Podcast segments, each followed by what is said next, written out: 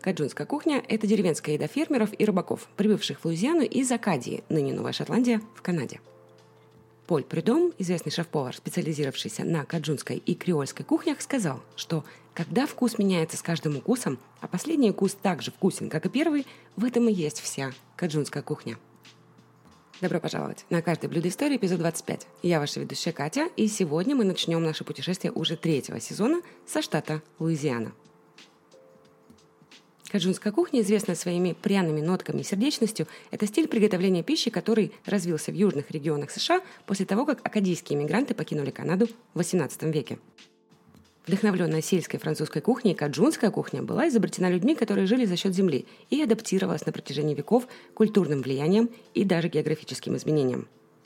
Прежде чем рассказать вам про два культовых блюда этой кухни, предлагаю сперва разобраться, кто такие каджуны, кто такие акадийцы, причем здесь Канада и как в итоге всего этого в Луизиане появилась каджунская кухня. Итак, каджуны – это своеобразная по культуре и происхождению субэтническая группа французов, представленная преимущественно в данный момент в южной части штата Луизиана, именуемой Акадиана. Там живет около 400 тысяч каджунов на данный момент, и также в прилегающих округах Южного Техаса живут около 100 тысяч каджунов, и даже в Миссисипи, где проживают около 30 тысяч каджунов на сегодняшний день. По происхождению каджуны – это одна из групп франко-канадцев, а точнее акадийцев, депортированных британцами из Акадии в период с 1755 по 1763 годы.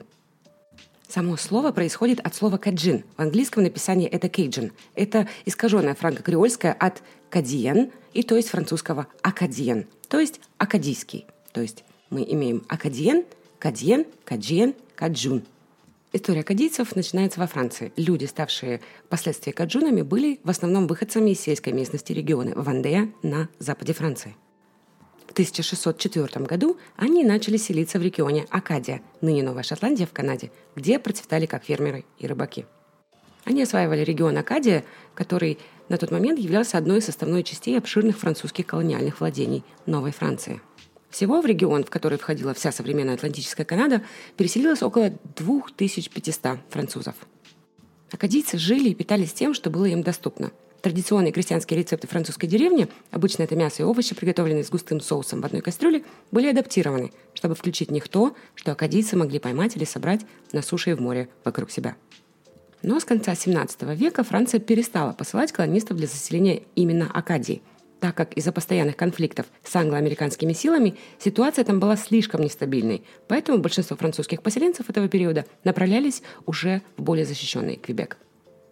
В течение следующего столетия колония Акадии несколько раз переходила из рук в руки. В 1713 году Великобритания установила постоянный контроль над Акадией, но многие жители не стали подданными Великобритании, предпочитая сохранять свою независимость и отказываясь присягать на верность британской короне и церкви. И как результат, в 1755 году британцы начали выселение акадийцев с их родины. Люди, как называли их вне закона, были взяты под стражу британскими офицерами, а затем посажены на британские корабли, отплывающие в неизвестные изгнанникам места. В результате великого выселения акадийцы были рассеяны по Франции, Карибскому бассейну, Великобритании и британским колониям вдоль восточного побережья Северной Америки. Многие изгнанники были несчастливы в своих новых домах и отправились дальше. Некоторые из них нашли дорогу на юг Луизианы и начали селиться в сельской местности к западу от Нового Орлеана. Именно таким образом к началу XIX века в Луизиану прибыло и поселилось там около 4000 акадийцев. Многие из них поселились в районах Баю. Эти места являются реками, рукавами, старицами или иными вялотекущими водоемами в дельте или же в аллювиальной долине реки. Там они охотились и ловили рыбу, и жили за счет щедрот дельты реки Миссисипи. А некоторые вообще переселились за пределы бассейна Джамбалайя в прерии юго-западной Луизианы, чтобы разводить там скот и выращивать рис. Эти вновь прибывшие осваивали новые навыки и делились тем, что они привезли с собой, со многими народами, уже проживавшими в этом регионе, такими как коренные американцы, свободные цветные люди, порабощенные африканцы и их потомки, а также иммигранты из Европы, Азии, Северной и Южной Америки. Поселившись на юге, эти франко-канадские фермеры снова адаптировали свою кухню к ингредиентам, которые были под рукой в регионе Акадиана в Луизиане. Так в их кухне появились крабы, устрицы, раки, креветки, зубатка, красная рыба и даже аллигаторы. И они были пойманы в водах Мексиканского залива, заменив омары, лосось и треска, которые водились в Северной Атлантике. Картофель был заменен рисом, который процветал в жарком липком климате Луизианы. Болгарский перец занял место моркови в кулинарной основе тушеных блюд. А также были введены новые специи, такие как черный и кайенский перцы. Влияние испанцев, коренных американцев и африканцев также сыграло ключевую роль в том, что каджунская кухня стала такой, какая она является сегодня. Акадийцы становились каджунами по мере того, как они приспосабливались к своему новому дому и его жителям. Их французский язык изменился, так же, как и изменились их архитектура, музыка и еда. Сегодня каджуны Луизианы славятся своей музыкой, едой, а также умением хранить традиции и в то же время максимально использовать современность. В блюдах каджунской кухни по-прежнему много морепродуктов и сохраняется акадский образ жизни – использовать то, что дает земля. Специи играют ключевую роль в формировании вкуса и почти всегда используется ру. Ру – это термически обработанная смесь муки и растопленного сливочного масла и является базой одного из 5 французских материнских соусов под названием бешамель. А святая троица, лук, сельдерей и болгарский перец является основой почти каждого блюда. Сегодня я хочу рассказать вам о 2 блюдах, которые поистину культовые в каджунской кухне и известны во всем мире, но часто вызывают путаницу. Эти блюда – гамбо и джамбалайя. Итак, гамбо – это рагу, которое зародилось в Новом Орлеане в Соединенных Штатах Америки. Оно происходит из широкого культурного микса, который заимствует ноу-хау и ингредиенты из латиноамериканской, африканской, французской, ямайской и каджунской традиций. Русскому человеку гамбо может быть знакомо по мультику «Принцесса и лягушка», потому что действие происходило в Новом Орлеане, и девушка готовила отличный гамбо. Гамбо состоит из самых разнообразных ингредиентов и может разительно отличаться в разных уголках Луизианы. Тем не менее, почти всегда есть несколько основных компонентов, такие как ру, смесь сливочного масла и муки, который готовится до коричневого цвета и служит связующим веществом в этом блюде. Так называемая «святая троица» также является основополагающей частью гамбо. Это смесь измельченных овощей, состоящих из лука, стеблей сельдерея и зеленого перца, в которую иногда добавляют чеснок, репчатый или зеленый лук, а также перец чили. И, наконец, основными элементами гамбо могут быть мясо, морепродукты или смесь того и другого. Самые популярные версии готовятся с креветками или раками, крабовым мясом и французскими колбасками андуй, а также курицей.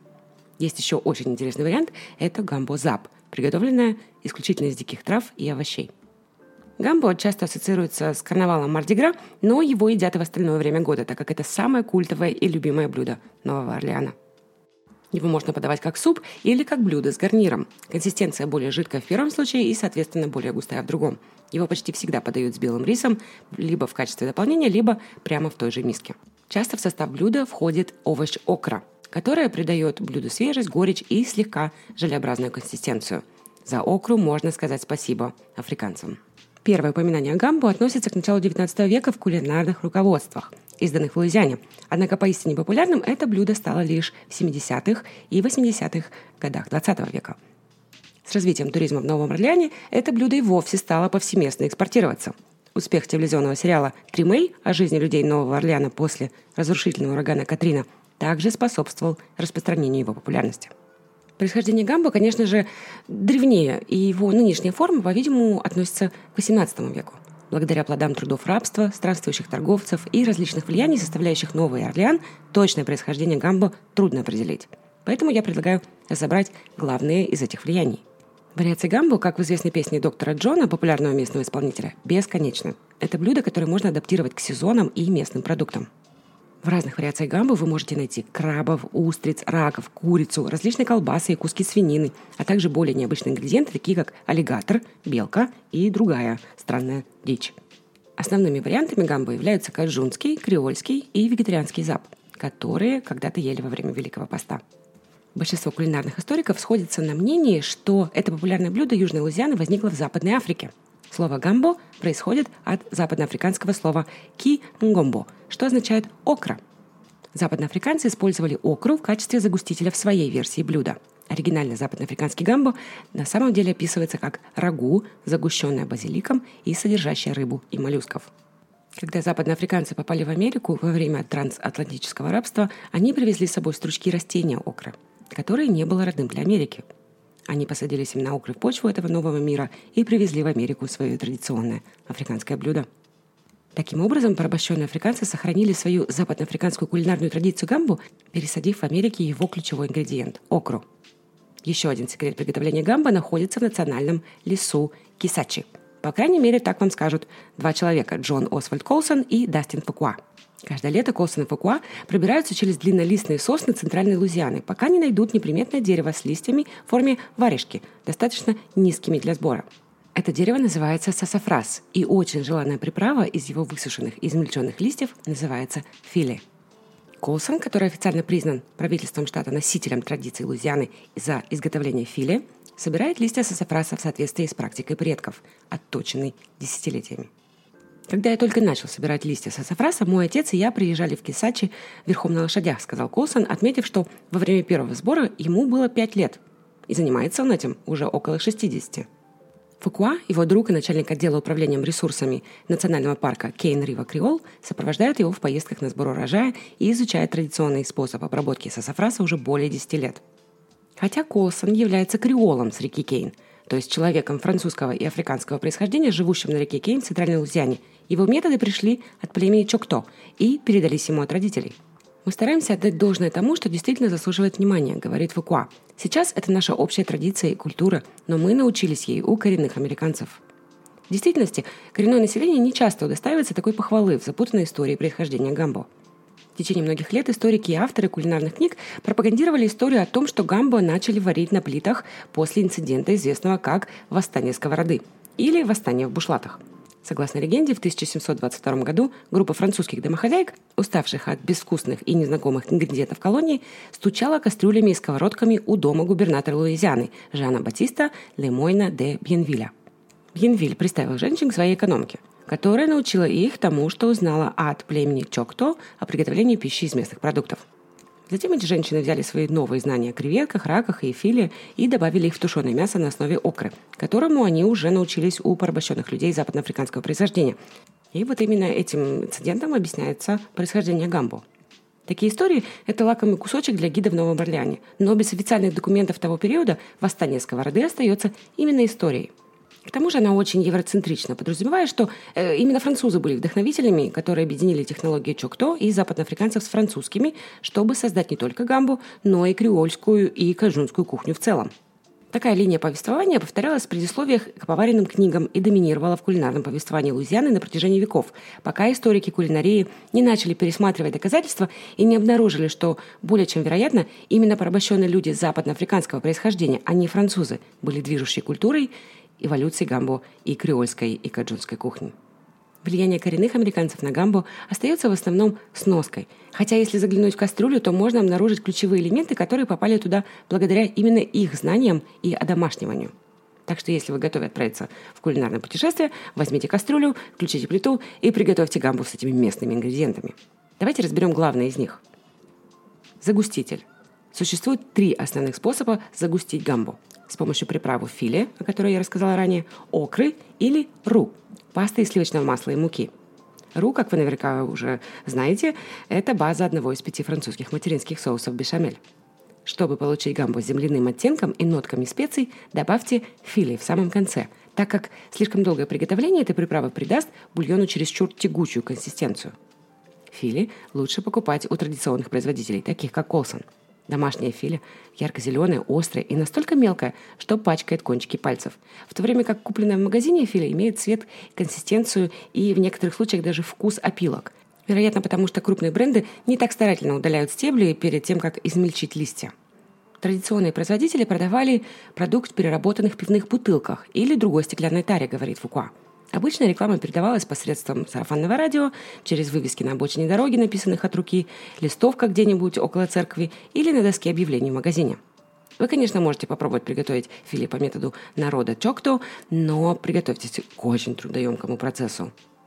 Будучи набожными католиками, креолы с реки Кейн, такие как Колсон, традиционно собирают сасафрас примерно 15 августа, в праздник Успения.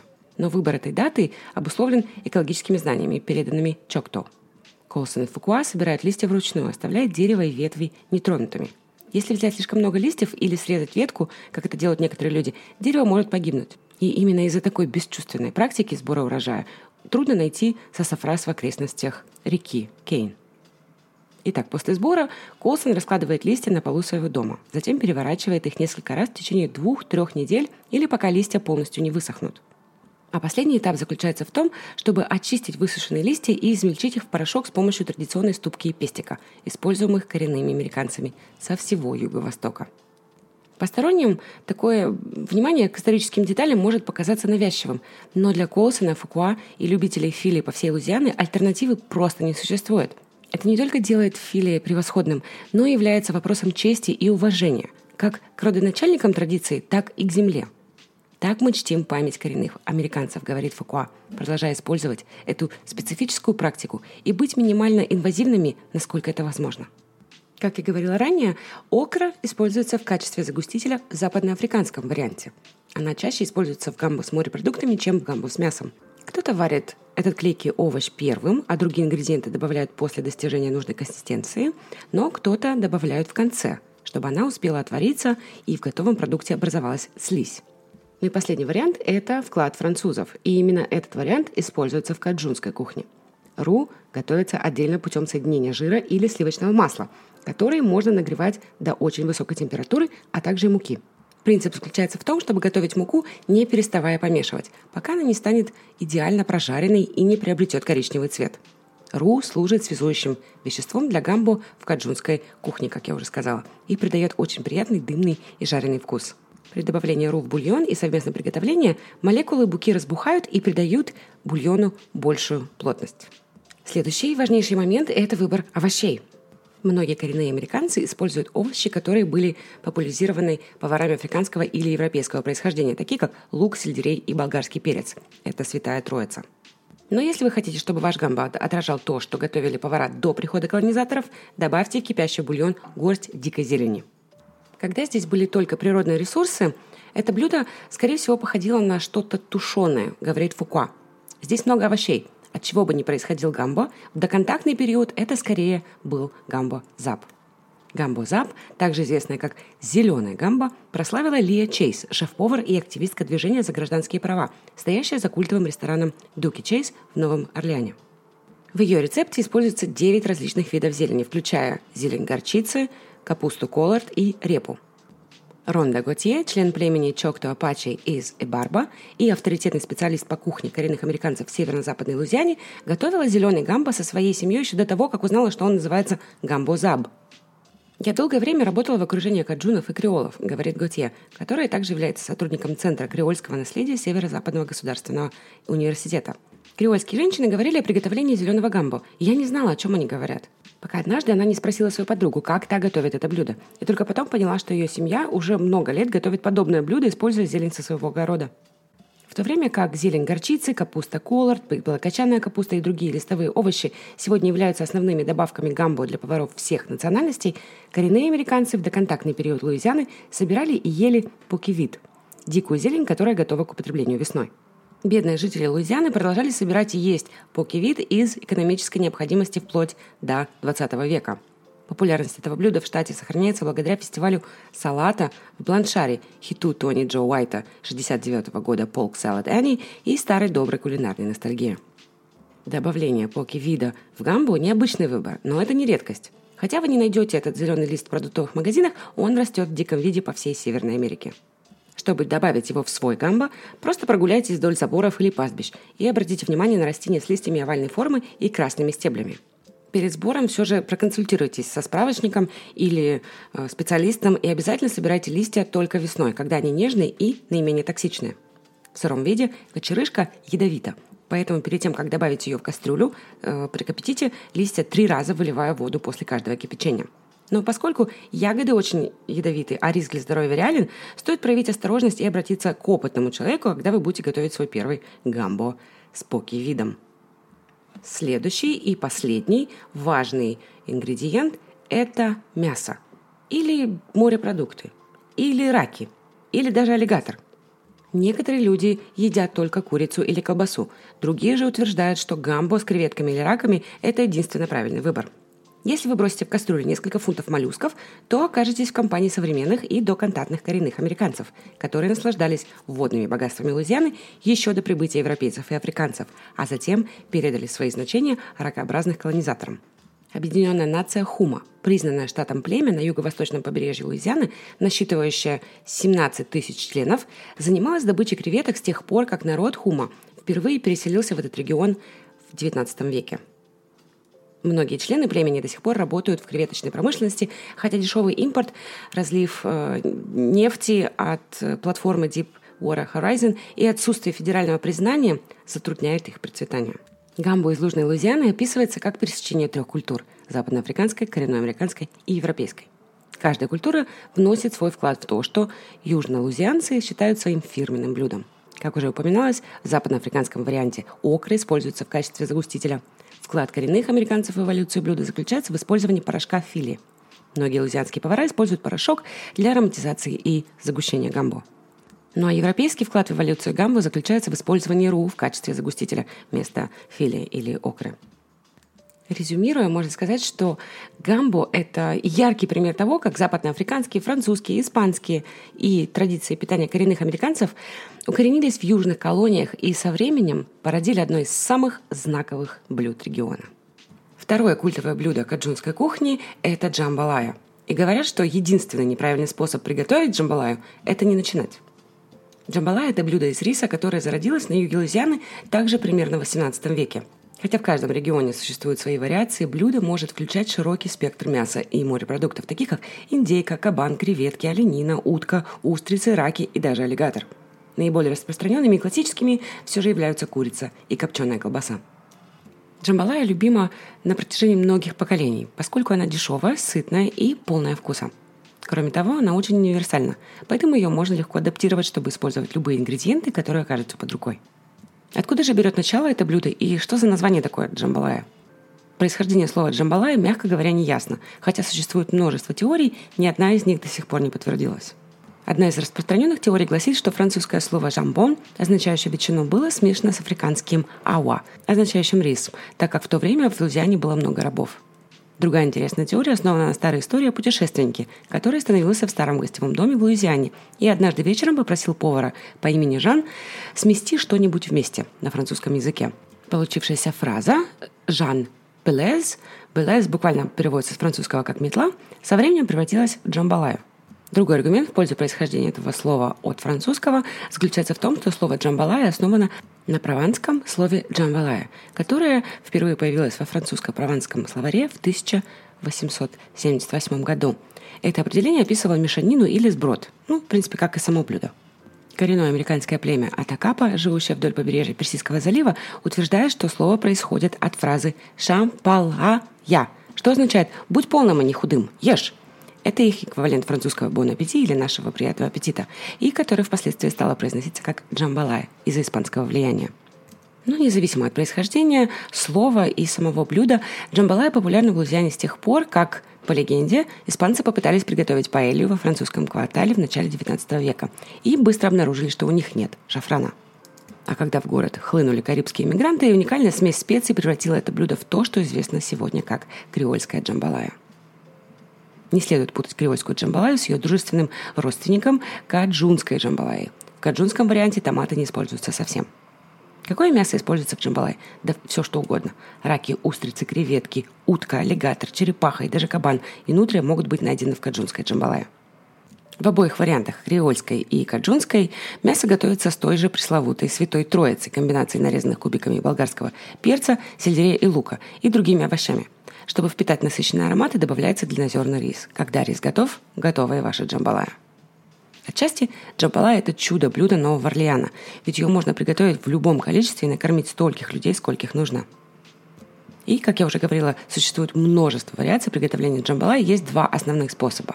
Первая – это креольская, и впервые она была приготовлена в Новом Орлеане и его окрестностях. Креольская джамбалайя готовится с использованием помидора. Святая троица, лук, сельдерей и перец готовятся вместе с мясом, затем добавляются помидоры, бульон и рис. Все доводят до кипения, накрывают крышкой и оставляют вариться, пока весь бульон не впитается в рис. Из-за помидоров блюдо приобретает красный оттенок, поэтому креольскую джамбалайю иногда называют красной джамбалайей. Второй вариант – это каджунская. Впервые она была приготовлена в сельских районах Луизианы. В каджунской джамбалайе помидоры не используются. В этом рецепте мясо сначала готовится само по себе до карамелизации, затем добавляется святая троица овощей, а только потом уже добавляется бульон и рис. Каджунская джамбалайя обычно имеет коричневый цвет из-за того, что мясо растворяется в бульоне. Также она имеет более копченый вкус из-за того, что мясу сначала дают подрумяниться. Хотя точное происхождение этого блюда подлинно неизвестно, наиболее распространенное мнение, что оно появилось в результате смешения различных этнических групп в порту Нового Орлеана. Самые ранее известные рецепты были найдены в 2 кулинарных книгах города, изданных в 1885 году. К сожалению, в эту эпоху не было принято добавлять к рецептам место и дату, поэтому невозможно узнать, существовали ли какие-либо рецепты джамбалайи до этих. В джамбалайе прослеживается влияние испанского, французского, африканского, коренноамериканского и карибского стиля приготовления и продуктов.